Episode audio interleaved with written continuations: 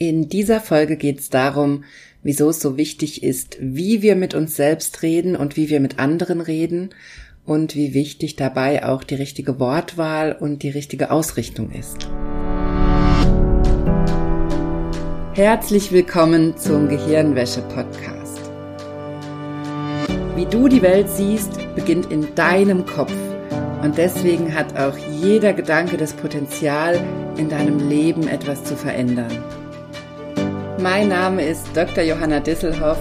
Ich arbeite seit über elf Jahren als Psychologin und in diesem Podcast schalten wir jetzt den Schonwaschgang in deinem Kopf ab und ich zeige dir, wie du die Kraft deiner Psyche wirklich nutzt.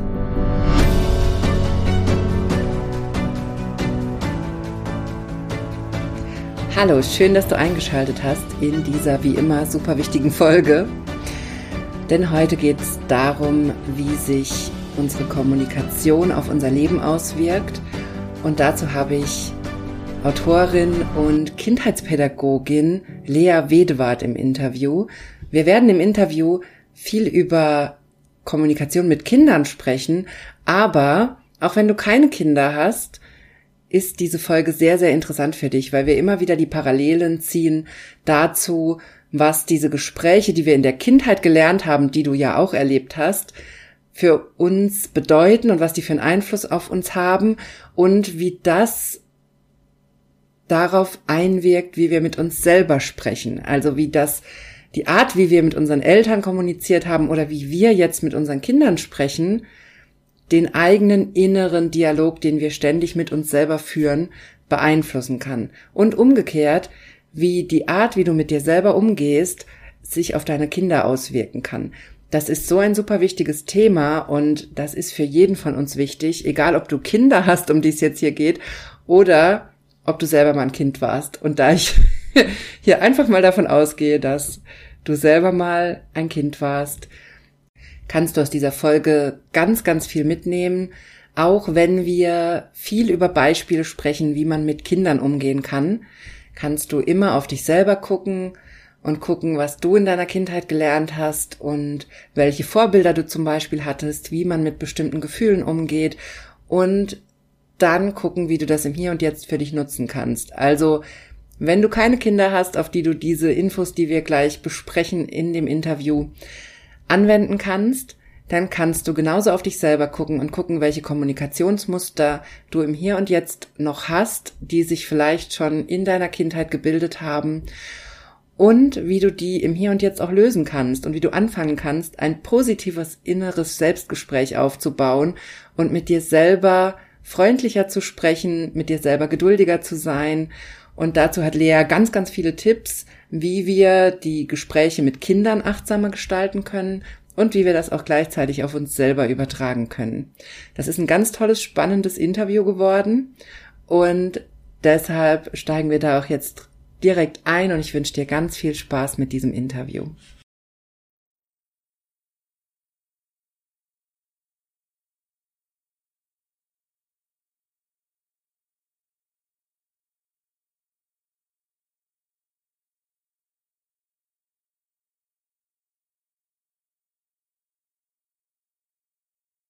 Ich habe heute ein Interview mitgebracht mit Lea Wedewart. Lea ist Expertin für Kindheitspädagogik und Autorin und hat ein spannendes neues Buch veröffentlicht. Das Buch heißt Wörterzauber statt Sprachgewalt. Und dabei geht es darum, wie man achtsam mit Kindern sprechen kann. Und weil ich dieses Thema so wichtig finde, auch in der Hypnose, dass wir achtsam mit uns selber sprechen, habe ich Lea direkt eingeladen in ein Interview. Und ich freue mich sehr, dass du da bist, Lea. Ja, ich freue mich auch. Vielen Dank für die Einladung. Sehr gerne. Und vielleicht magst du dich direkt einmal selber noch vorstellen. Ja, ich bin Lea Wiedewart. Ich bin Mutter von zwei Kindern. Das ist ja vielleicht auch für manche interessant. Ähm, genau, Kindheitspädagogin und ähm, ja, in allem, was ich tue, setze ich mich ein für eine achtsame, bedürfnisorientierte und gewaltfreie Pädagogik. Und ähm, das versuche ich auf verschiedensten Ebenen, in Beratungen, in Weiterbildungen, in, ähm, in Evaluation, also Qualitätsentwicklung ähm, und ja, und auch als Autorin eben. ähm, versuche ich auf verschiedenen Ebenen das in die Welt zu tragen, auch über Social Media, da bin ich viel aktiv und mein Podcast, genau, der Kita-Podcast, ähm, mhm. den ja, so manche, wie ich schon hörte, ähm, als ähm, Fortbildungsmöglichkeit nutzen in, im Team. Auch, ähm, also das heißt, äh, ich fühle mich da doch sehr wirksam mittlerweile, ähm, was das angeht, dass ich das viel in die Welt tragen kann. Mhm. Wir haben gerade schon, bevor das Interview losging, darüber gesprochen, dass dein Buch momentan, wo wir das aufnehmen, die Folge gar nicht zu kaufen ist, ne, weil es sofort ausverkauft war. Also wahnsinnig spannend. Das Thema ähm, spricht gerade ganz, ganz viele an. Und wie bist du denn dazu gekommen? Was waren denn so Schlüsselerlebnisse für dich, wo du dann gesagt hast, okay, ich muss mich mehr mit Kommunikation beschäftigen oder ich muss da vielleicht auch ein Buch zuschreiben? Mhm.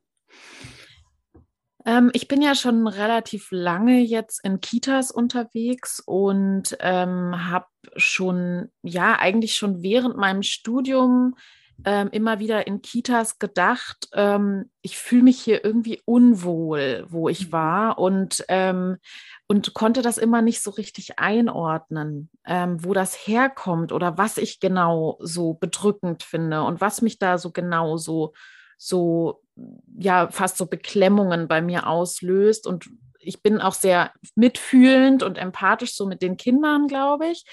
Und ähm, hatte immer wieder das Gefühl, ähm, oh, das ist jetzt aber, also da steckt mir echt ein Kloß im Hals. So, wie muss es erst den Kindern gehen? Und ich habe nie verstanden, ähm, was war denn jetzt eigentlich? Also, hm. was hat dazu geführt, dass dieser Kloß in meinem Hals entstanden ist? Und ich habe erst so jetzt mit der Zeit, wo ich mich dann damit näher beschäftigt habe, ähm, mit dem Thema verletzendes Verhalten durch pädagogische Fachkräfte, ähm, manche nennen es ja auch Gewalt ähm, durch pädagogische Fachkräfte, ähm, mich damit beschäftigt näher und dann irgendwann festgestellt, ja, wir wissen mittlerweile, körperliche Gewalt ist nicht okay. So. Und das ist auch sehr gut einordnbar.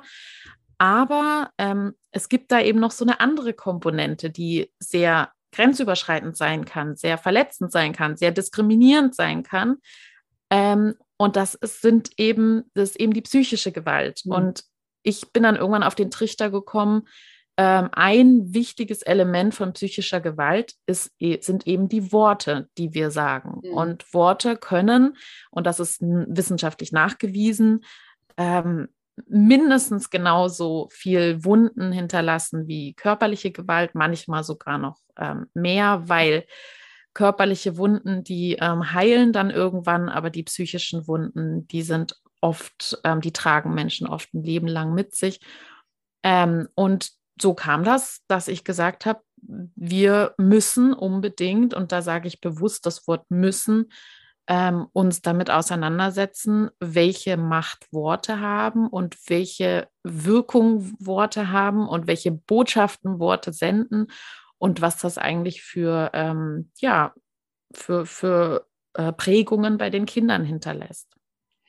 Ich habe das zum Beispiel auch, ich arbeite eigentlich hauptsächlich mit erwachsenen Menschen, aber was ich meinen Klientinnen ganz oft am Anfang erstmal beibringen muss, ist so ein positives inneres Selbstgespräch zu entwickeln. Und ich bin fest davon überzeugt, dass das durch die Kindheit entsteht, weil wir das übernehmen, wie mit uns geredet wird oder was wir sehen, wie unsere Eltern mit sich selber reden oder mit sich miteinander reden. Ne? Das übernehmen wir. Und das ist dann, wenn man das mit 30, 40, 50 anfängt aufzuarbeiten, mhm. ist es natürlich erstmal schwer, da rauszukommen. Mhm. Und Andererseits sehe ich dann bei meiner eigenen Tochter, die ist jetzt zweieinhalb, da versuchen wir natürlich auf diese Dinge zu achten.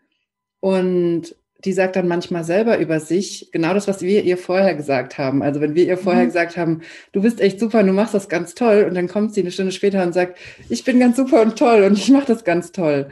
Und da muss mhm. ich immer lachen, weil ich denke, das ist genau der Mechanismus. Mhm. Und das scheint zu funktionieren und es scheint eigentlich ganz einfach zu sein, das den Kindern mitzugeben, dass sie so ein positives Gespräch entwickeln. Mhm. Aber warum rutschen wir in das Negative? Oder mhm. warum passiert uns das denn trotzdem? Ja. Ja, genau. Also ich habe in meinem Buch so einen Kreislauf beschrieben mhm. ähm, und dieser Kreislauf, der äh, beginnt eigentlich mit unseren Glaubenssätzen, ähm, nämlich dass ähm, eben wir Erwachsenen Sätze in unserem Kopf haben, die ähm, unser Selbstgespräch, unseren inneren Dialog prägen und ähm, dieser, diese Glaubenssätze, die formen sich letztlich in das, was wir sagen. Also ähm, geht ja gar nicht anders. Ne? Also das, was in unserem Kopf ist, was in unserem Kopf gesagt wird, das drücken wir dann auch aus in Sprache. Das wiederum sendet eine Botschaft und die Botschaft, die wir senden, prägt wiederum Glaubenssätze bei den Kindern. Und so geht der Kreislauf immer weiter. Und ähm, es heißt nicht umsonst Glaubenssätze. Also es sind wirklich Sätze, die wir sagen, die Kinder dann aufnehmen. Und ähm, die, genau, die dazu führen, wie wir auch mit uns selbst sprechen. Und ähm, das, das ist eben geprägt von dem, wie Eltern mit uns gesprochen haben, wie, ähm, wie auch, aber auch in der Gesellschaft Menschen mit uns sprechen. Also das heißt, äh, das ist, das ist äh, geprägt dadurch. Und wir können aber diesen Kreislauf durchbrechen und äh, können sagen, hey, wir achten jetzt darauf, was wir sagen. Wir überlegen, was für Botschaft senden, Botschaften senden wir dadurch und ähm, verändern das. Und ähm, hm, einfaches Beispiel, ähm, ja, zum Beispiel Gefühle. Ähm, wenn ich jetzt in meinem Kopf habe, oh je, wenn jemand ärgerlich wird, wenn jemand wütend wird, dann äh, ist das irgendwie mit Bedrohung verknüpft zum Beispiel. In meinem Kopf äh, entstehen so Sätze wie, oh, ähm, Wut darf nicht sein ähm, und ähm, macht, dass Wut weggeht oder dass Ärger weggeht. Das ist mit Bedrohung verknüpft. Ähm, das heißt, hat auch mit alten eigenen Wunden zu tun. Und dann forme ich das wiederum in Sätze, die dann zum Beispiel heißen, wenn ein Kind wütend wird, ähm, jetzt bock nicht so, mach nicht so ein Theater, ähm, ähm, jetzt, jetzt, ähm, ja, sei nicht so. Ne? Also äh, quasi alles, was dann wiederum eine Botschaft sendet von, das ist nicht okay, das mhm. soll nicht sein, du bist nicht okay, das, was du zeigst, ist nicht okay und dadurch auch deine Bedürfnisse werden jetzt gerade nicht gesehen. Also das heißt, ich nehme noch ganz viele weitreichendere Botschaften mit von das, was ich spüre, stimmt anscheinend nicht und so weiter. Und dann, und dann letztlich das Selbstbild, was die meisten haben. Ähm, ich bin nicht, ich bin nicht gesehen, ich bin nichts wert. Ne? Also das sind so diese fundamentalen Glaubenssätze, die die meisten Menschen in irgendeiner Weise in sich tragen. Und ähm, dann trägt das Kind eben diese Glaubenssätze wieder in sich. Wut ist nicht okay und gibt das weiter so. Und ähm, wir können das eben aufarbeiten und uns bewusst machen und dadurch äh, diesen Kreislauf durchbrechen. Absolut. Ähm, ich finde, das geht ja manchmal sogar noch einen Schritt weiter. So beobachte ich es. Es fällt mir erst auf, seit ich selber ein Kind habe, dass wir den Kindern auch systematisch beibringen, dass ihre Gefühle oder ihr Verhalten verantwortlich ist für unsere Gefühle.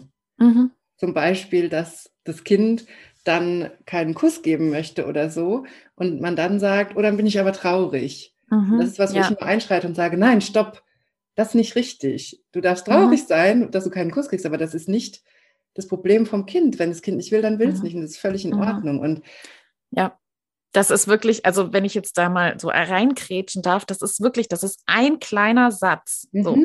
Wir sagen einfach nur, das macht mich traurig. Mhm. Und dadurch sende ich so unglaublich viele Botschaften, die negative Auswirkungen auf das Selbstbild haben. Ähm, das ist eine Form von Manipulation. Mhm. Also ich, ich möchte dich zu einem Verhalten bewegen. Dadurch sende ich die Botschaft, dein Nein ist nicht okay. Das mhm. heißt, ich sende die Botschaft, deine Grenze ist nicht okay. Du darfst deine Grenzen nicht zeigen. Dadurch entwickelt sich zum Beispiel auch ein Glaubenssatz von, meine Grenze darf ich nicht achten. Also es geht dann weiter. Das ist ein Rattenschwanz. Ähm, und und ich bin, ich bin verantwortlich, also dann, das ist ein Kapitel auch in meinem Buch, ähm, Verantwortung übertragen. Das heißt, ich äh, trage, gebe auch noch die Verantwortung dem Kind, laste, setze ganz viel Last auf das Kind und Glaubenssätze entwickeln sich wie, ich bin verantwortlich für die Gefühle meines Gegenübers, das bringt mich in Abhängigkeiten in der Beziehung und so weiter. Also das heißt, ein so ein Satz hat einen riesen Rattenschwanz an ähm, Prägungen, die ich dann mittrage, je nachdem, wie oft, wie häufig, was für andere Erfahrungen mhm. ich auch mache und so weiter. Das muss man schon dazu sagen. Ne? Also manchmal kann ein so ein Satz wirklich große Wirkung haben. Ähm, aber wenn dann, wenn, wenn das jetzt einmal passiert und sonst habe ich andere Erfahrungen, ich meine, das rutscht uns raus. Ne? Also das, das passiert einfach, weil wir so geprägt sind. Und da finde ich es schon auch wichtig zu sagen, ähm, da sind wir auch wieder in dieser Übung, ähm, einen netten Dialog mit uns zu führen. Also äh, wenn wir es eben nicht schaffen, dann und es doch wieder rausrutscht, weil wir eben so geprägt sind, dann auch wieder freundlich mit uns zu sein, weil in, in meiner Community, also in dieser bedürfnisorientierten Bereich, bedürfnisorientierte Pädagogik, wollen wirklich Fachkräfte das sehr gut machen. Ne? Und da ist dann auch, kann es auch wieder dahin kippen, zu sagen, ich kritisiere mich jetzt wieder, weil ich es nicht geschafft habe, mhm. zum Beispiel. Ja, also das heißt, äh, ich jetzt jetzt mache ich mich selber runter und kritisiere mich und habe dann die innere Stimme von, ich war wieder nicht perfekt und, und hm, so. Das heißt, dann dann bin ich ja auch wieder äh, will ich mit den Kindern sehr freundlich sein, bin es aber mit mir wiederum nicht. Also das heißt, es ist so ein Prozess, ähm, es ist ein Üben, es ist ein Reflektieren, es ist ein sich klar machen und gleichzeitig aber auch in einem freundlichen Umgang und einer freundlichen Sprache mit sich selbst zu bleiben. Ne? Also das ist wirklich eine Herausforderung mhm. auch. Aber trotzdem sich die Botschaften bewusst zu machen, ne? was ein so ein Satz eigentlich für eine Wirkung haben kann. Mhm. Und glaubst du denn, dass wenn wir total achtsam sind und mit unseren Kindern total achtsam sprechen, und gleichzeitig aber wir mit uns selbst in so einem negativen inneren Monolog sind, glaubst du, dass das sich trotzdem auswirkt? Mhm, ja, eben. Also das, das äh, würde sich vermutlich auch auswirken, weil natürlich nicht nur die Worte, die wir sagen, Glaubenssätze ähm, entwickeln lassen, sondern auch ähm, ähm, ja unausgesprochene ähm, Worte, sage ich jetzt mal, unausgesprochene mhm. Botschaften. Ne? Also ähm, dann, dann äh, kommuniziere ich ja auf einer anderen Ebene, eben nicht mit Worten, aber mit meiner Haltung, mit meiner Gestik, mit meiner Mimik. Also Kinder sind ja unglaubliche Seismographen. Ne? Also die kriegen ja alles mit, weil sie sich ja versuchen zu orientieren. Und wenn sie dann sehen, ach, jetzt ist Mama aber ähm, in so einem Zwiespalt und jetzt ist Mama ähm, plötzlich sauer und, und warum ist die jetzt sauer? Und die beziehen dann alles auf sich, ne? Ähm, weil sie eigentlich sich selber gerade so abwertet. Ähm, das kriegen Kinder mit und dann vermitteln wir auch einen Glaubenssatz von, ich muss alles perfekt machen mhm. oder äh, ich darf, ich darf nicht, äh, ähm, ja, keine Schwäche zeigen oder solche Dinge. Ne? Das heißt, ähm, da vermitteln wir ja auch Glaubenssätze. Mhm. Ja. Absolut. Ich sage immer, ähm, Kinder sind Fühlwesen, weil die ja mhm. völlig in ihren Gefühlen sind. Ne? Die, die weinen, wenn ihnen was nicht passt. Die sind wütend. Die sind, und dann ist es ja immer eher, also aus psychologischer Sicht ist es immer eher ähm, ein Problem, wenn Kinder das nicht haben. Ne? Dann sieht mhm. man immer schon, dass irgendwas nicht stimmt, wenn die gar nicht einfach mhm. mal spontan weinen oder ihre Wut ausdrücken mhm. oder so. Ne? Und ähm, von daher, das passt total dazu, wie du es gerade, ich finde, der Begriff Seismograph ist auch so ein schönes Wort dafür, was ich immer mit Fühlwesen meine, dass die so alles aufgreifen ne, und alles spüren auf dieser Ebene. Mhm. Ähm, kannst du denn auch konkrete Wörter nennen oder Sätze, die man vermeiden sollte? Ja, also ähm, ganz viele. ähm, ja, also mein Buch ist ja sehr, sehr praxisnah. Also was ich nicht mag, ist so, ähm, dass wir dann sagen, ja, wir müssen individuell sein und wir müssen irgendwie äh, ja die Gefühle annehmen und so. Ne, ähm, das, das ist alles schön und gut so, aber viele können damit gar nichts anfangen. Deswegen ist das Buch wirklich sehr konkret, immer an bestimmten Beispielen und wirklich konkrete Sätze. Und tatsächlich gibt es auch richtig Tabellen, wo, wo dann ähm, quasi ein Satz formuliert ist, wie zum Beispiel, ähm, was wir vorhin gesagt hatten, mit dem das macht mich traurig. Ne? Mhm. Das wäre dann in der Kategorie Verantwortung abgeben und dann, und dann das Gegenüber zu formulieren Ähm, also das sind, da sind richtig Tabellen drin, wo ich sehen kann, ah, dieser Satz könnte im Wörterzauber so sein. Also das heißt nicht, man muss jetzt diesen Satz nutzen, ja, aber dass man sozusagen diese Gegenüberstellung sieht, auch in der Haltung dann, die ja eine Haltung ausdrückt dann. Ähm, Was wäre denn ja, das Äquivalent zu, das macht mich so traurig? Ja, ähm, müssten wir uns jetzt eine Situation überlegen. Ähm, das macht mich traurig, wenn, wenn du eben mir, wenn, wenn ich dir keinen Kuss geben darf, ne, hatten wir ja das Beispiel, dann wäre das äquivalent für mich, ähm, ach, du möchtest das nicht, das ist okay, deine Grenze ist mir wichtig. Zum Beispiel. Mhm. Ne? Also das heißt, äh, ich äh, könnte das verstehen, dass das Kind seine Grenze wahren möchte. Ich akzeptiere die, weil die Botschaft möchte ich ja auch senden. Mhm. Ne? Zum Beispiel. Mhm. Also schlicht und greifend zu sagen, es ist völlig in Ordnung, wenn du Nein sagst. Also, genau. Mhm. Genau, ist mir wichtig, dass du deine Grenzen achtest, dein Körper gehört dir. Das sind alles so Sätze, ne, die, die, die mhm. das Kind dann auch mitnimmt direkt. Mhm. Ah, mein Körper gehört mir, ich darf über mich selber bestimmen. Das sagen meine Kinder immer, ich darf über mich selber bestimmen. so, ne? Satz, ja. ja, genau. Und ähm, das äh, manchmal führt das auch zu Diskussionen dann, weil in manchen Situationen geht das halt nicht. Zum Beispiel beim Zähneputzen. Ne? Da würde ich dann sowas sagen wie, ähm, ach du, da würde ich zum Beispiel sagen, ach du möchtest das selber bestimmen, oder? Also du möchtest selber entscheiden, ähm, ob Zähne geputzt werden oder nicht ich sage dir als deine Mutter, ich habe die Verantwortung für dich, deine Gesundheit ist mir wichtig. Es werden Zähne geputzt. Also das heißt, es, ähm, viele meinen Wörterzauber, also so gewaltfreie Sprache sei so ein Gesäusel und ich lasse jetzt alles durchgehen, so, ja. Das ist es auch nicht, sondern es ist manchmal auch sehr klar. Das ist jetzt eine Information. Ich gebe dir die Information, es werden heute Abend Zähne geputzt. Ähm, ähm, du willst mitentscheiden, okay, ähm, dann überlegen wir mal, ähm, wo du mitentscheiden kannst. Wo putzen wir denn Zähne? Oder welche Zahnbürste benutzen wir? Oder welche, ne? Oder sag mir Bescheid, wenn du soweit bist. So, es werden heute Abend Zähne geputzt. So, ne? Also mhm. es werden vorm, vorm Lesen werden Zähne geputzt. So, Punkt. Es ist so. Mhm. Ähm, aber innerhalb des Rahmens kannst du das mitentscheiden, weil dein Bedürfnis ist gerade die Mitbestimmung oder die Selbstbestimmung. Und kann auch sein, dass es eher unangenehm ist. Ne? Dann kann ich das wieder aufgreifen und so weiter. Ähm, ja, also konkrete Sätze nochmal. Ähm, ja, was ähm, ja, es gibt halt so, so kleine Sätze, die ich gleich weglassen könnte. Zum Beispiel ähm, äh, das Wort immer, nie, also immer machst du das und das, mhm. nie. So, da, da bin ich sehr schnell so im Stigma, also in, in, in eine Schublade stecke ich da jemanden ne? und ähm, lass ihn da nicht mehr raus, so ungefähr. Also immer lässt du das liegen und so weiter, weil es schlichtweg nicht stimmt, meist. Ne? Also wir können nie immer irgendwas so. Also das heißt, das, das kann man schon weglassen. Dann ähm, zum Beispiel mag ich auch das Wort entschuldigen nicht so gerne, ähm, weil da das Wort Schuld drin steckt mhm. und ähm, wir in der Bedürfnisorientierung davon ausgehen, dass jeder in jedem Moment sein Bestes gibt. Also jeder versucht, sich Bedürfnisse zu erfüllen.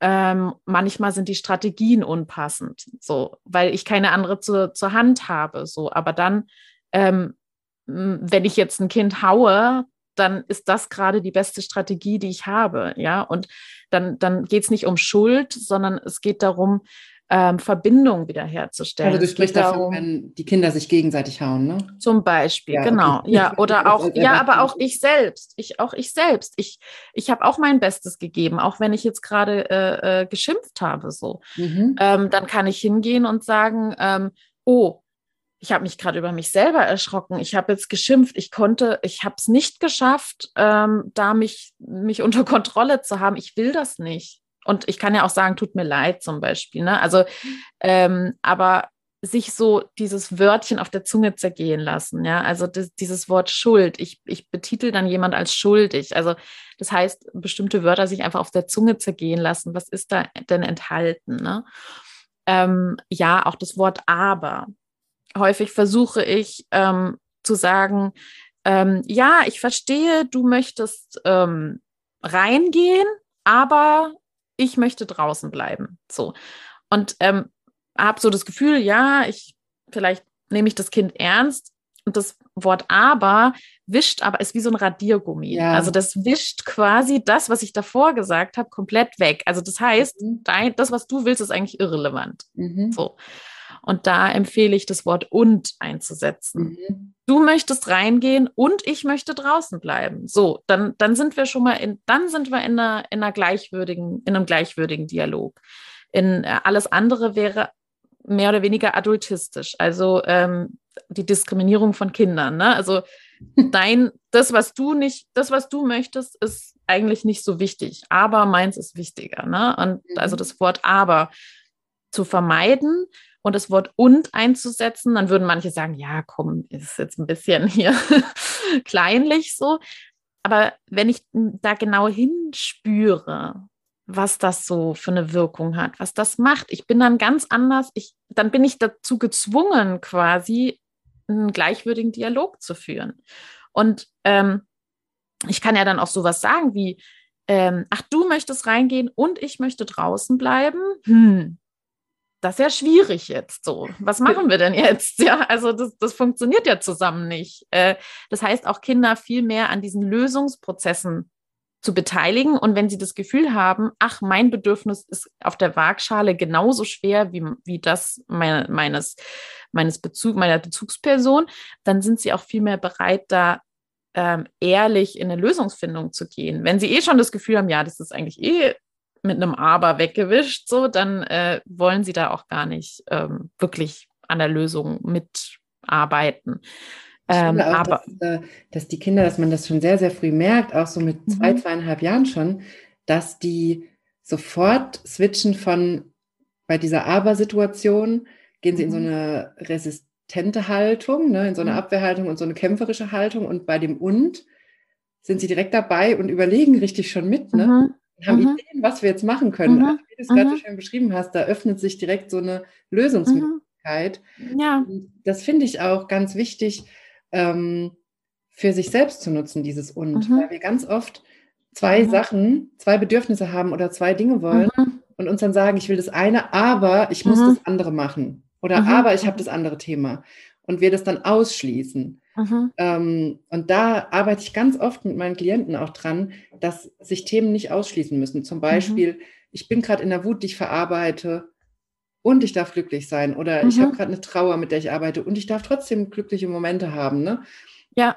Dass sich ja. das nicht ausschließt. Das machen wir ganz, ganz oft mit uns selbst. Absolut, absolut. Ja. Das, und das Und verbindet das. Und das ist ja genauso wie mit, äh, mit der Ukraine jetzt. Ähm, ich habe Angst vor dem Krieg und ich darf mein Leben so weiterleben, wie es ist und ich darf glücklich sein. So, ne? Also so beides. Das, das darf beides sein. Und, und da eben so dieses ähm, Kompromisse zu üben und ähm, und zu überlegen, ja, was, was sind denn jetzt wirklich friedvolle Lösungen? Ne? Das ist ja das A und O, also damit eben kein Krieg entsteht, damit eben keine Machtverhältnisse entstehen, damit, und, und das ist so wichtig, das mit den Kindern zu üben. Ne? Und mhm. manchmal geht es auch nicht. Ne? Also in der Kita geht es auch manchmal einfach nicht. Ich mhm. muss irgendwie Brände löschen und da kann ich jetzt nicht ewig im Dialog sein mit Kindern. Ähm, wobei ich oft das als Ausrede empfinde, weil es meistens viel einfacher letztlich ist, wenn ich im Dialog bin, weil dann kein Widerstand entsteht. Aber manchmal geht es wirklich nicht. Und dann kann ich immer wieder hingehen und eben die Verbindung wiederherstellen und sagen, weißt du, ich wollte dich auch vorhin ernst nehmen. Ich habe das gehört. Du wolltest gerne rein und jetzt warst du wirklich noch ganz schön lang mit uns draußen. Ne? Also das äh, wahrscheinlich ärgerst du dich auch darüber, weil du jetzt nicht gesehen wurdest, richtig?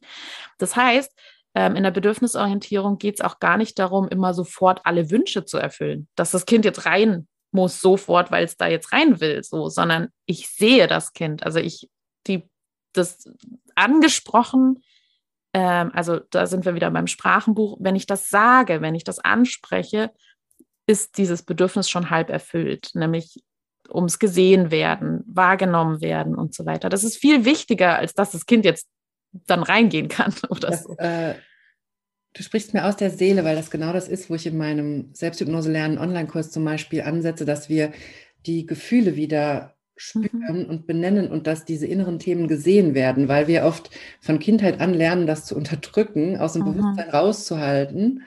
Und dann wieder eine Methode brauchen, zum Beispiel die Hypnose, um da hinzugucken, um da überhaupt mhm. wieder dran zu kommen.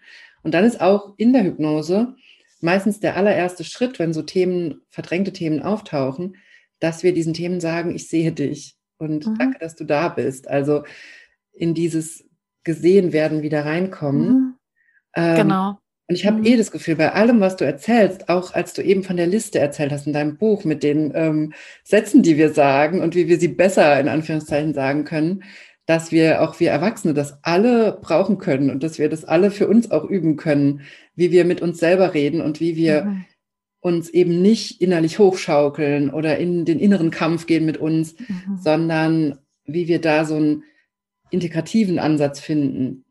Ja. Ähm, deshalb habe ich das Gefühl, also auch wenn dein Buch sich eigentlich an Kitas richtet, dass auch wir Eltern massiv davon profitieren können und mhm. eigentlich auch fast jeder, oder? Ja, ja, absolut. Also das ähm, können wir ja mit jedem Menschen so leben, auch so eine achtsame Sprache, ne? Mhm. so ein mhm. achtsames Miteinander und ähm, Grenzen zu achten, Menschen anzunehmen. Und wir haben nun mal alle dieses fundamentale Bedürfnis des Gesehenwerdens und ähm, nicht gelobt werden. Das ist also das ist auch so ein Kapitel bei mir. Ne? Es geht Was nicht ist darum, jetzt so schlecht. Ich habe das in deinem Buch gelesen.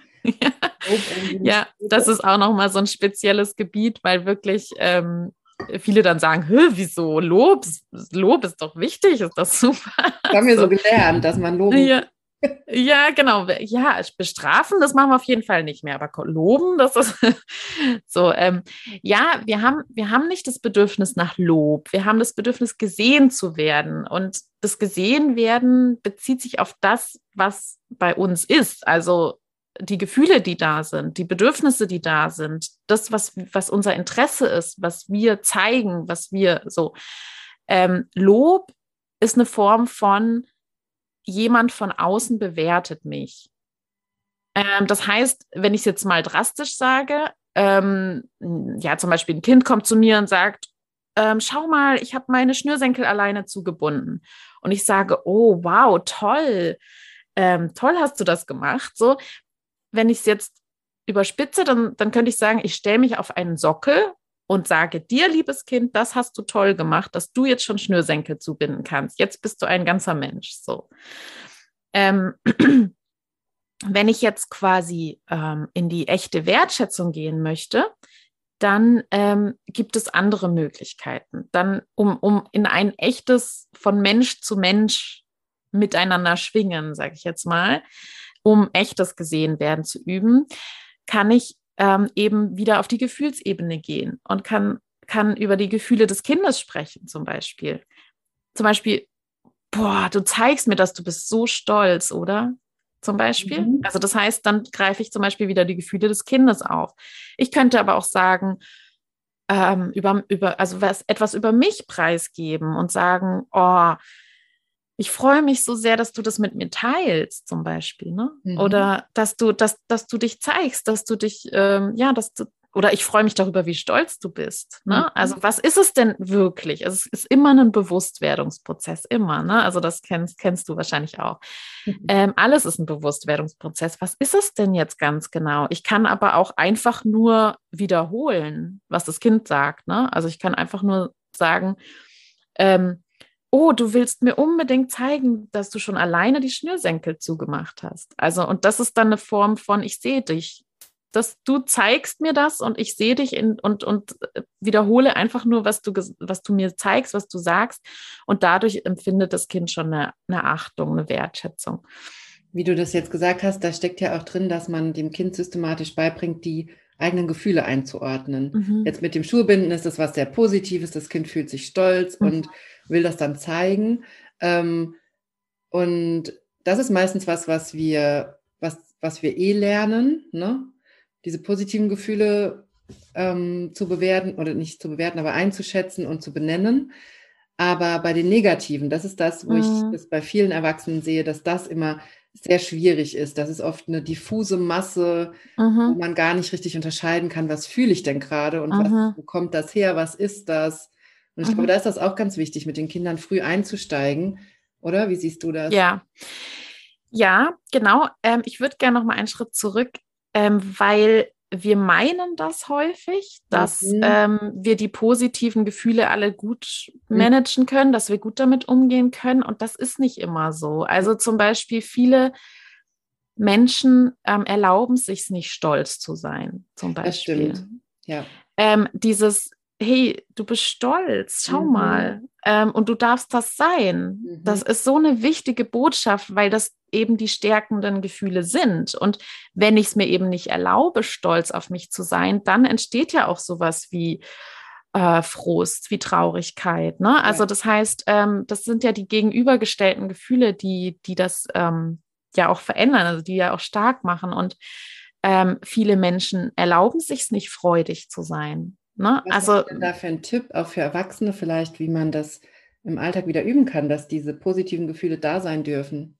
Ja, sich zu erlauben zu sagen, schau mal, ich, ich habe das heute geschafft und ähm, ich, bin, ich bin echt stolz auf mich. Und dann gibt es viele Erwachsene, die dann sagen, oh komm, jetzt gib nicht so an oder so. Ne?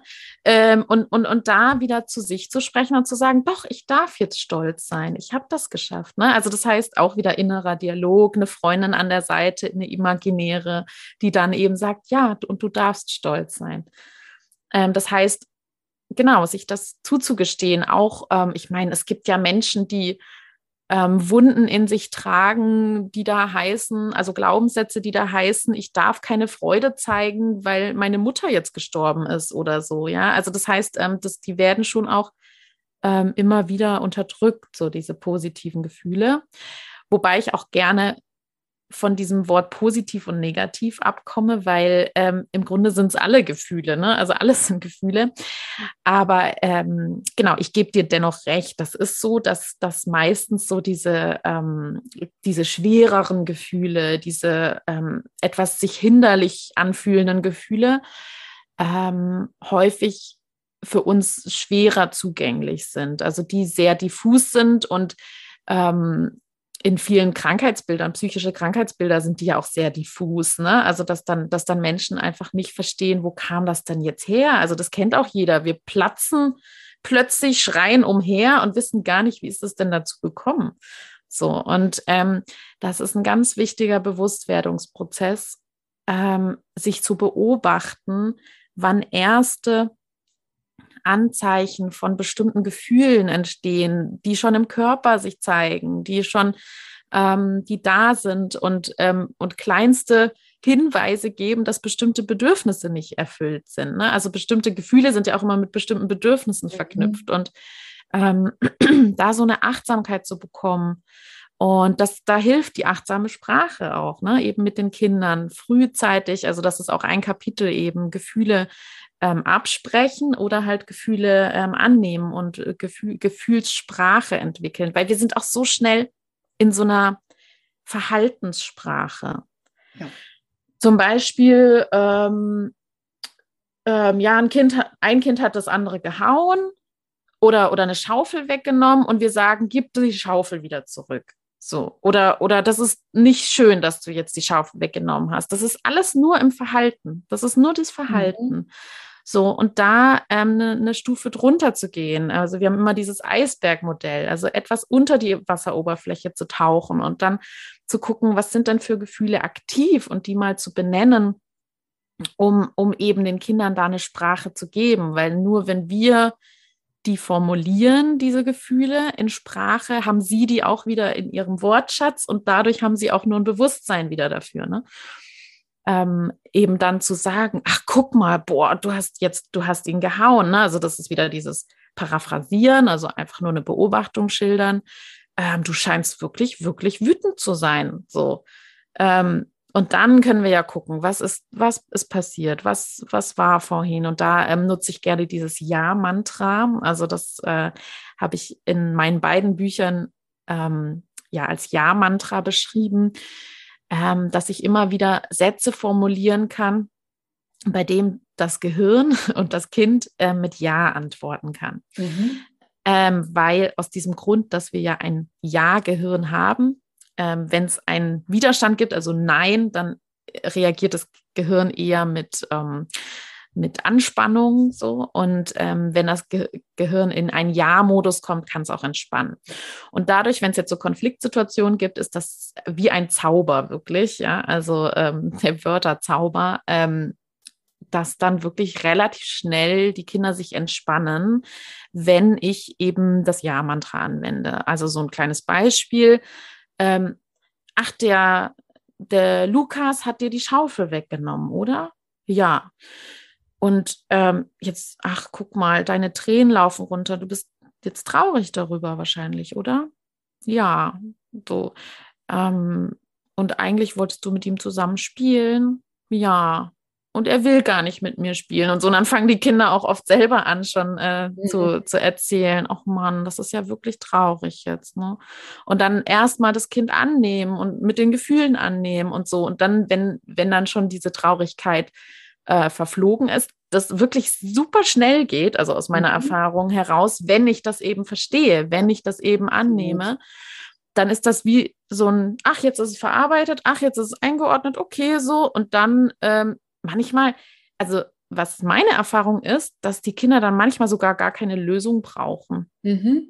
Sondern einfach nur, ach, sie hat mich wieder gesehen. Okay, gut, das Dann gehe ich jetzt wieder spielen. Genau das, was ich ähm, in der Hypnose immer wieder sehe, dass wir nicht unbedingt für alle Gefühle eine Lösung nee. brauchen, sondern nee. das gesehen werden und dass das mhm. Gefühl einmal da sein darf. Und dann löst sich es meistens auch ganz, ganz schnell auf. Und mhm. was ich zum Beispiel hier im Podcast auch immer wieder erkläre, ist, dass wenn man zum Beispiel jetzt als Erwachsener ist man ja auch sehr oft überfordert, wenn auf einmal die Wut mhm. kommt oder man hat so, gerade mit den Kindern auch oder in einem anderen Kontext, so einen Wutausbruch und ärgert sich darüber. Und man weiß gar nicht, wie das angefangen hat oder wie, wo mhm. das jetzt herkommt auf einmal, ne? Dass man dann zurückguckt und erstmal guckt, wann ging es mir noch gut und wo war der Moment, wo das so gekippt ist und was ist da passiert? Und meistens mhm. ist das was Kleines, also mhm. weil wir ja ganz oft auf alles Mögliche reagieren. Vielleicht mhm. haben wir eine Fernsehsendung gesehen oder die Nachrichten, die uns einfach furchtbar beunruhigt haben. Mhm. Ab da kippt das und steigert sich immer weiter auf. Mhm. Und dann finde ich jetzt deine Idee toll mit dem Ja-Mantra, weil ich glaube, das kann man auch als Erwachsene wunderbar nutzen, wenn man dann mhm. hier ist und gerade schon den Wutausbruch hatte und sich ärgert, mhm. dass man sich dann mit sich selber hinsetzt und sagt, bevor man in diese Rückblende geht, die ich dann immer empfehle, zu sagen, was habe ich gerade für ein Gefühl? Ich bin wütend, ja. Mhm. Warum ja. bin ich wütend? Mich hat das wütend gemacht und dann zurückgucken und gucken, wann hat das angefangen und, und wo habe ich vielleicht auch den Punkt verpasst, das frühzeitiger zu spüren. Mhm. Ja. Und da dann systematisch einzusteigen, ja. Ja, genau. Also ich mache das auch selber im inneren Dialog. So, mhm. du, du hast dich so geärgert, ne? Weil vorhin, weil vorhin mein Mann ähm, das gemacht hat, obwohl ich, äh, obwohl du, kann ich auch mit du mit mir sprechen, äh, ob, obwohl du gesagt hast, nein. Ja, so, ach, da ist jemand über deine Grenze gegangen. Ja, so, ah, okay. Und dann ist es häufig auch schon okay, so, ne? Mhm. Weil ich habe mich jetzt angenommen damit, dass ich, äh, dass da jemand über meine Grenzen und dadurch achte ich ja wieder meine Grenze, ne? Und ähm, das ist dann eben die, ja, die High Class, ne? Wenn ich sozusagen, also das gelingt mir auch nicht immer, ne? Also jetzt mal nur so, um mal Druck rauszunehmen. Also, ähm, das ist ein ständiger Übungsprozess. Ähm, zu verstehen. Äh, deswegen gebe ich auch in meinen Fortbildungen immer ähm, Listen raus, also Gefühlslisten, Bedürfnislisten, weil häufig nicht klar ist, was haben wir denn wirklich für Bedürfnisse, also echte Bedürfnisse und ähm, da halt zu verstehen, ja, Ärger macht auf bestimmte Bedürfnisse aufmerksam. Was war denn das? War ich meistens will ich meine Grenzen wahren über Ärger, über Wut, ne? dass jemand meine Grenzen übertreten hat. Mhm. An welcher Stelle war das denn? Genau. Und häufig sind es auch Trigger, also ähm, Trigger, die gar nicht im, vom Hier und Jetzt äh, zu begründen sind. Also es gibt genau, so, da komme dann ich ins Spiel. Genau, ne? es gibt ja auch so, ja. Absolut. Genau, darüber wirst du ja viel erzählen, ja. Ne? Dass, dass es so Momente gibt, wenn man dann zurückschaut, wie du das beschrieben hast, die einen so sehr platzen lassen bei Nichtigkeiten, dann ja. kann man davon ausgehen, da habe ich ein Thema damit. Ne? Also warum ist, also bei mir ist das zum Beispiel bei äh, Geschwisterkonflikten. Also da bin ich sehr schnell, sehr emotional und denke danach immer so, hey, die Kinder waren eigentlich schon gar nicht mehr in dem Konflikt drin, aber ich bin da schon so verwickelt drin gerade. Das ist so, ne? Ja, also, also das, würde in der Hypnosesprache heißen, dass du, du bist, also ein innerer Anteil von dir ist noch in so einem alten Konflikt. Ne? Ja, genau, und genau. Da ja. könnte man dann, da geht man dann hin und heilt diesen Konflikt mhm. auf so einer emotionalen Ebene auch. Mhm. Dann wirst du wahrscheinlich auch anders auf die Geschwisterkonflikte reagieren. Ja, genau, genau. Ja, genau, das innere Kind und so weiter. Ja, ja sehr, sehr genau. Ja, also es gibt. Wir haben, ähm, glaube ich, sehr, sehr tolle Tipps jetzt schon von dir bekommen. Ich finde es wahnsinnig spannend. Und gibt es noch irgendwas, was du unbedingt noch ansprechen möchtest? Ähm, ja, also es gibt ein Kapitel, was, glaube ich, bei vielen so, so sehr erhellend ist. Äh, darüber haben mhm. wir jetzt noch nicht gesprochen und ich vermute fast, dass das bei dir in der Hypnose auch eine Rolle spielt. Ähm, und zwar, wir haben jetzt gerade schon über das Ja-Gehirn gesprochen, mhm. ähm, dass wir so häufig äh, Kindern sagen, was sie nicht tun sollen. Mhm. Und ähm, zum Beispiel nicht, nicht den Schlauch auf die Lisa richten oder so, ne? Stopp, nicht, äh, ja, nicht die oder Bausteine werfen oder selbst, nicht. Ne? Ja, und genau, nicht das und das. Also ständig in so einem Negativmodus. Und wenn man es jetzt, ja, drastisch sagen würde, ja, toll, wie soll denn dein Leben laufen, wenn du ständig in so einem Negativmodus bist, ja.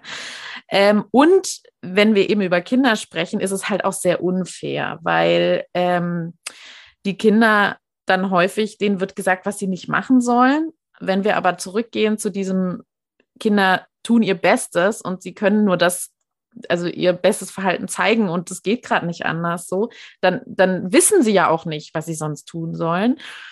Ähm, und da, also ich finde es ganz wichtig, eine klare Sprache zu üben. Das heißt, äh, also eine klare und eine positive Sprache. Also wenn ich jetzt sage, setz dich ordentlich hin oder sei vorsichtig oder ähm, lauter solche Dinge oder, oder zieh dich an. So, das sind alles Sätze, die viele Kinder völlig überfordern. Also was, was zieh dich an, räum auf, ja, pff, äh, was soll denn das heißen jetzt? Wo jetzt? Hier oder da oder dann, also das ist einfach für Kinder nicht umsetzbar und dann werden sie häufig noch dafür gescholten, dass sie, dass sie nicht hören. So. Mhm. Und da, ähm, das, da, das ist mir ganz wichtig zu überlegen, ähm, dass, dass wir nicht so in diesem, jetzt, jetzt werf nicht die Bausteine sind, sondern stopp, halte die Bausteine am Boden oder stopp, äh, tue die Bausteine in die Kiste oder so. Also schon, ich weiß, das ist auch eine Übungssache, ähm, schon einen Schritt weiter zu sein. Also was ist das, was das Kind tun kann? Ne? Wir können noch einen Schritt einfügen, nochmal Bedürfnisse ansprechen. Ähm, äh, stopp, halte die Bausteine fest. Ach so, ja. Ach, du bist noch sauer auf Lukas von vorhin. Ne? Ah, ja, verstehe ich. Komm, wir lassen die Bausteine hier unten. Du kannst jetzt zum Beispiel, wir, wir besprechen das nochmal. Wir nutzen unsere Worte lieber.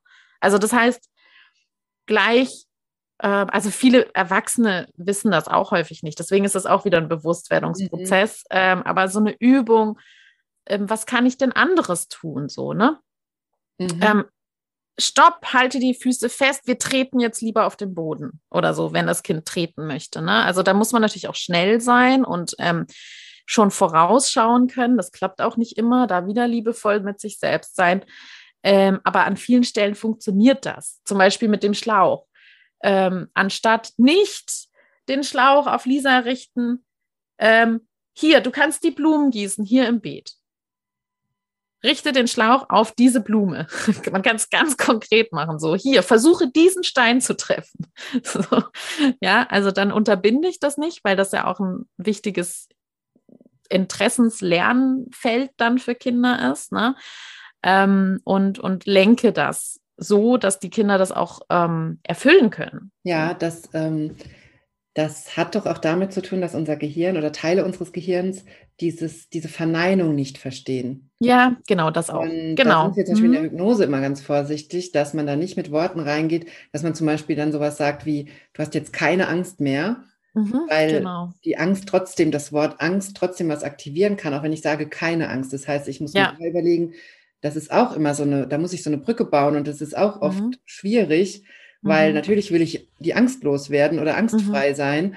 Und was ist aber das Gefühl, was ich haben will? Also dann muss ich gucken, mhm. das finde ich passt sehr gut zu dem, was du gesagt hast. Mhm. Ich muss also gucken, welches Verhalten will ich, dass das Kind zeigt und nicht, was will ich, dass es lässt. Und ja. Und ich glaube, genau. wenn ich genau. dahin gucke, dann wird es leichter. Und dann bin ich sehr schnell, bei meinem Beispiel jetzt, bin ich dann sehr schnell dabei, dass ich mich vielleicht leichter fühlen will, freier, mhm. wieder mhm. fröhlich durch den Tag gehen will. Und bei meinem Kind bin ich dann dabei, dass ich, dass ich will, dass es die Blumen gießt und nicht andere Kinder. Mhm.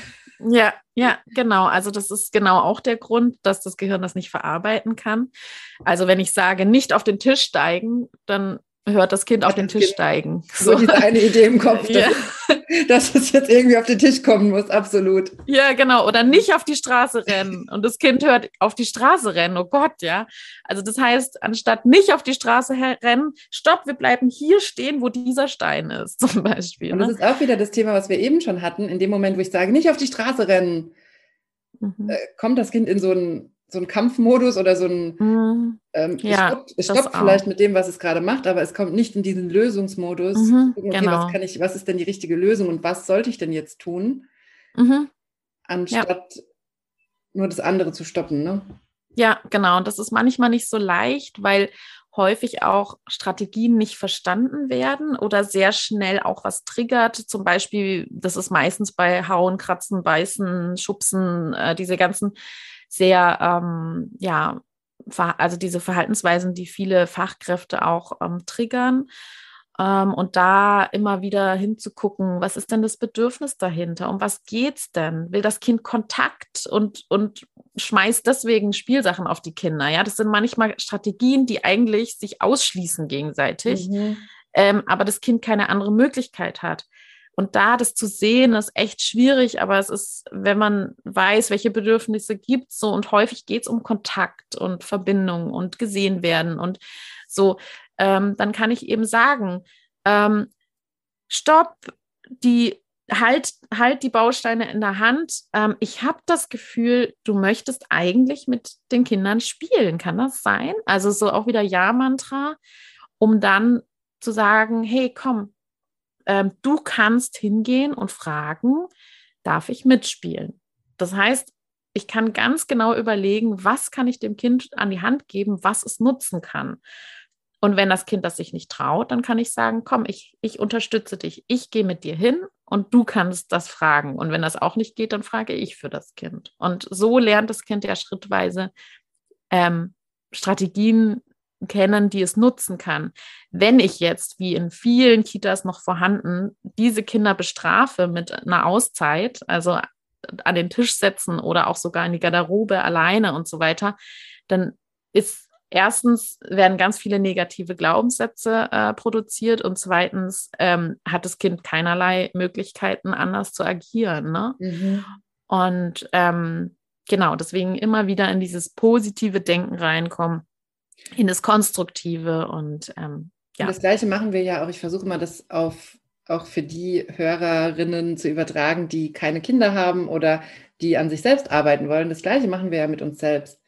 Wir reden uns ein, wie schlimm das gerade war, was wir gemacht haben oder wie schlecht oder wie verkehrt und öffnen, denken erstens gar nicht drüber nach, was wollen wir eigentlich, wo wollen wir hin und schließen komplett die Tür, um da irgendwie rauszukommen ne? und sind da völlig in so einem inneren Kampf und das ist, finde mhm. ich, das mhm. Bild, dass man alleine an der Garderobe sitzt als Kind, das passt so gut dazu. Ne? So dieses, mhm.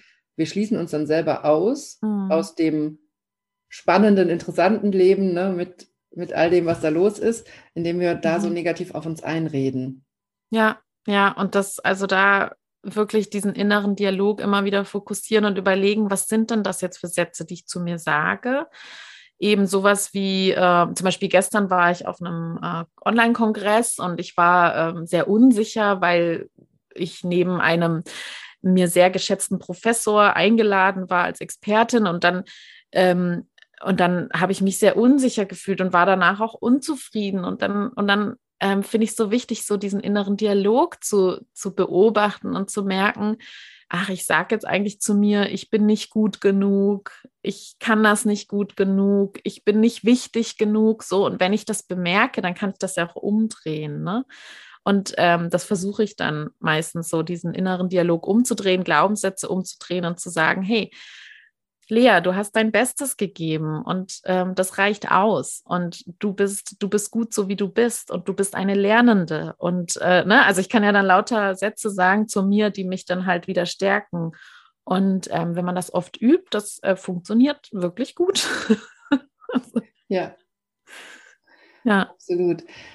Ja, vielen, vielen Dank für deine tollen Tipps und Erklärungen hier. Ich finde das sehr, sehr spannend. Wir haben eben gesagt, das Buch ist gerade aktuell ausverkauft, aber du hast schon gesagt, es wird neu gedruckt. Das heißt, ähm, vielleicht, wenn die Folge jetzt rauskommt, können wir es schon wieder kaufen, hoffentlich.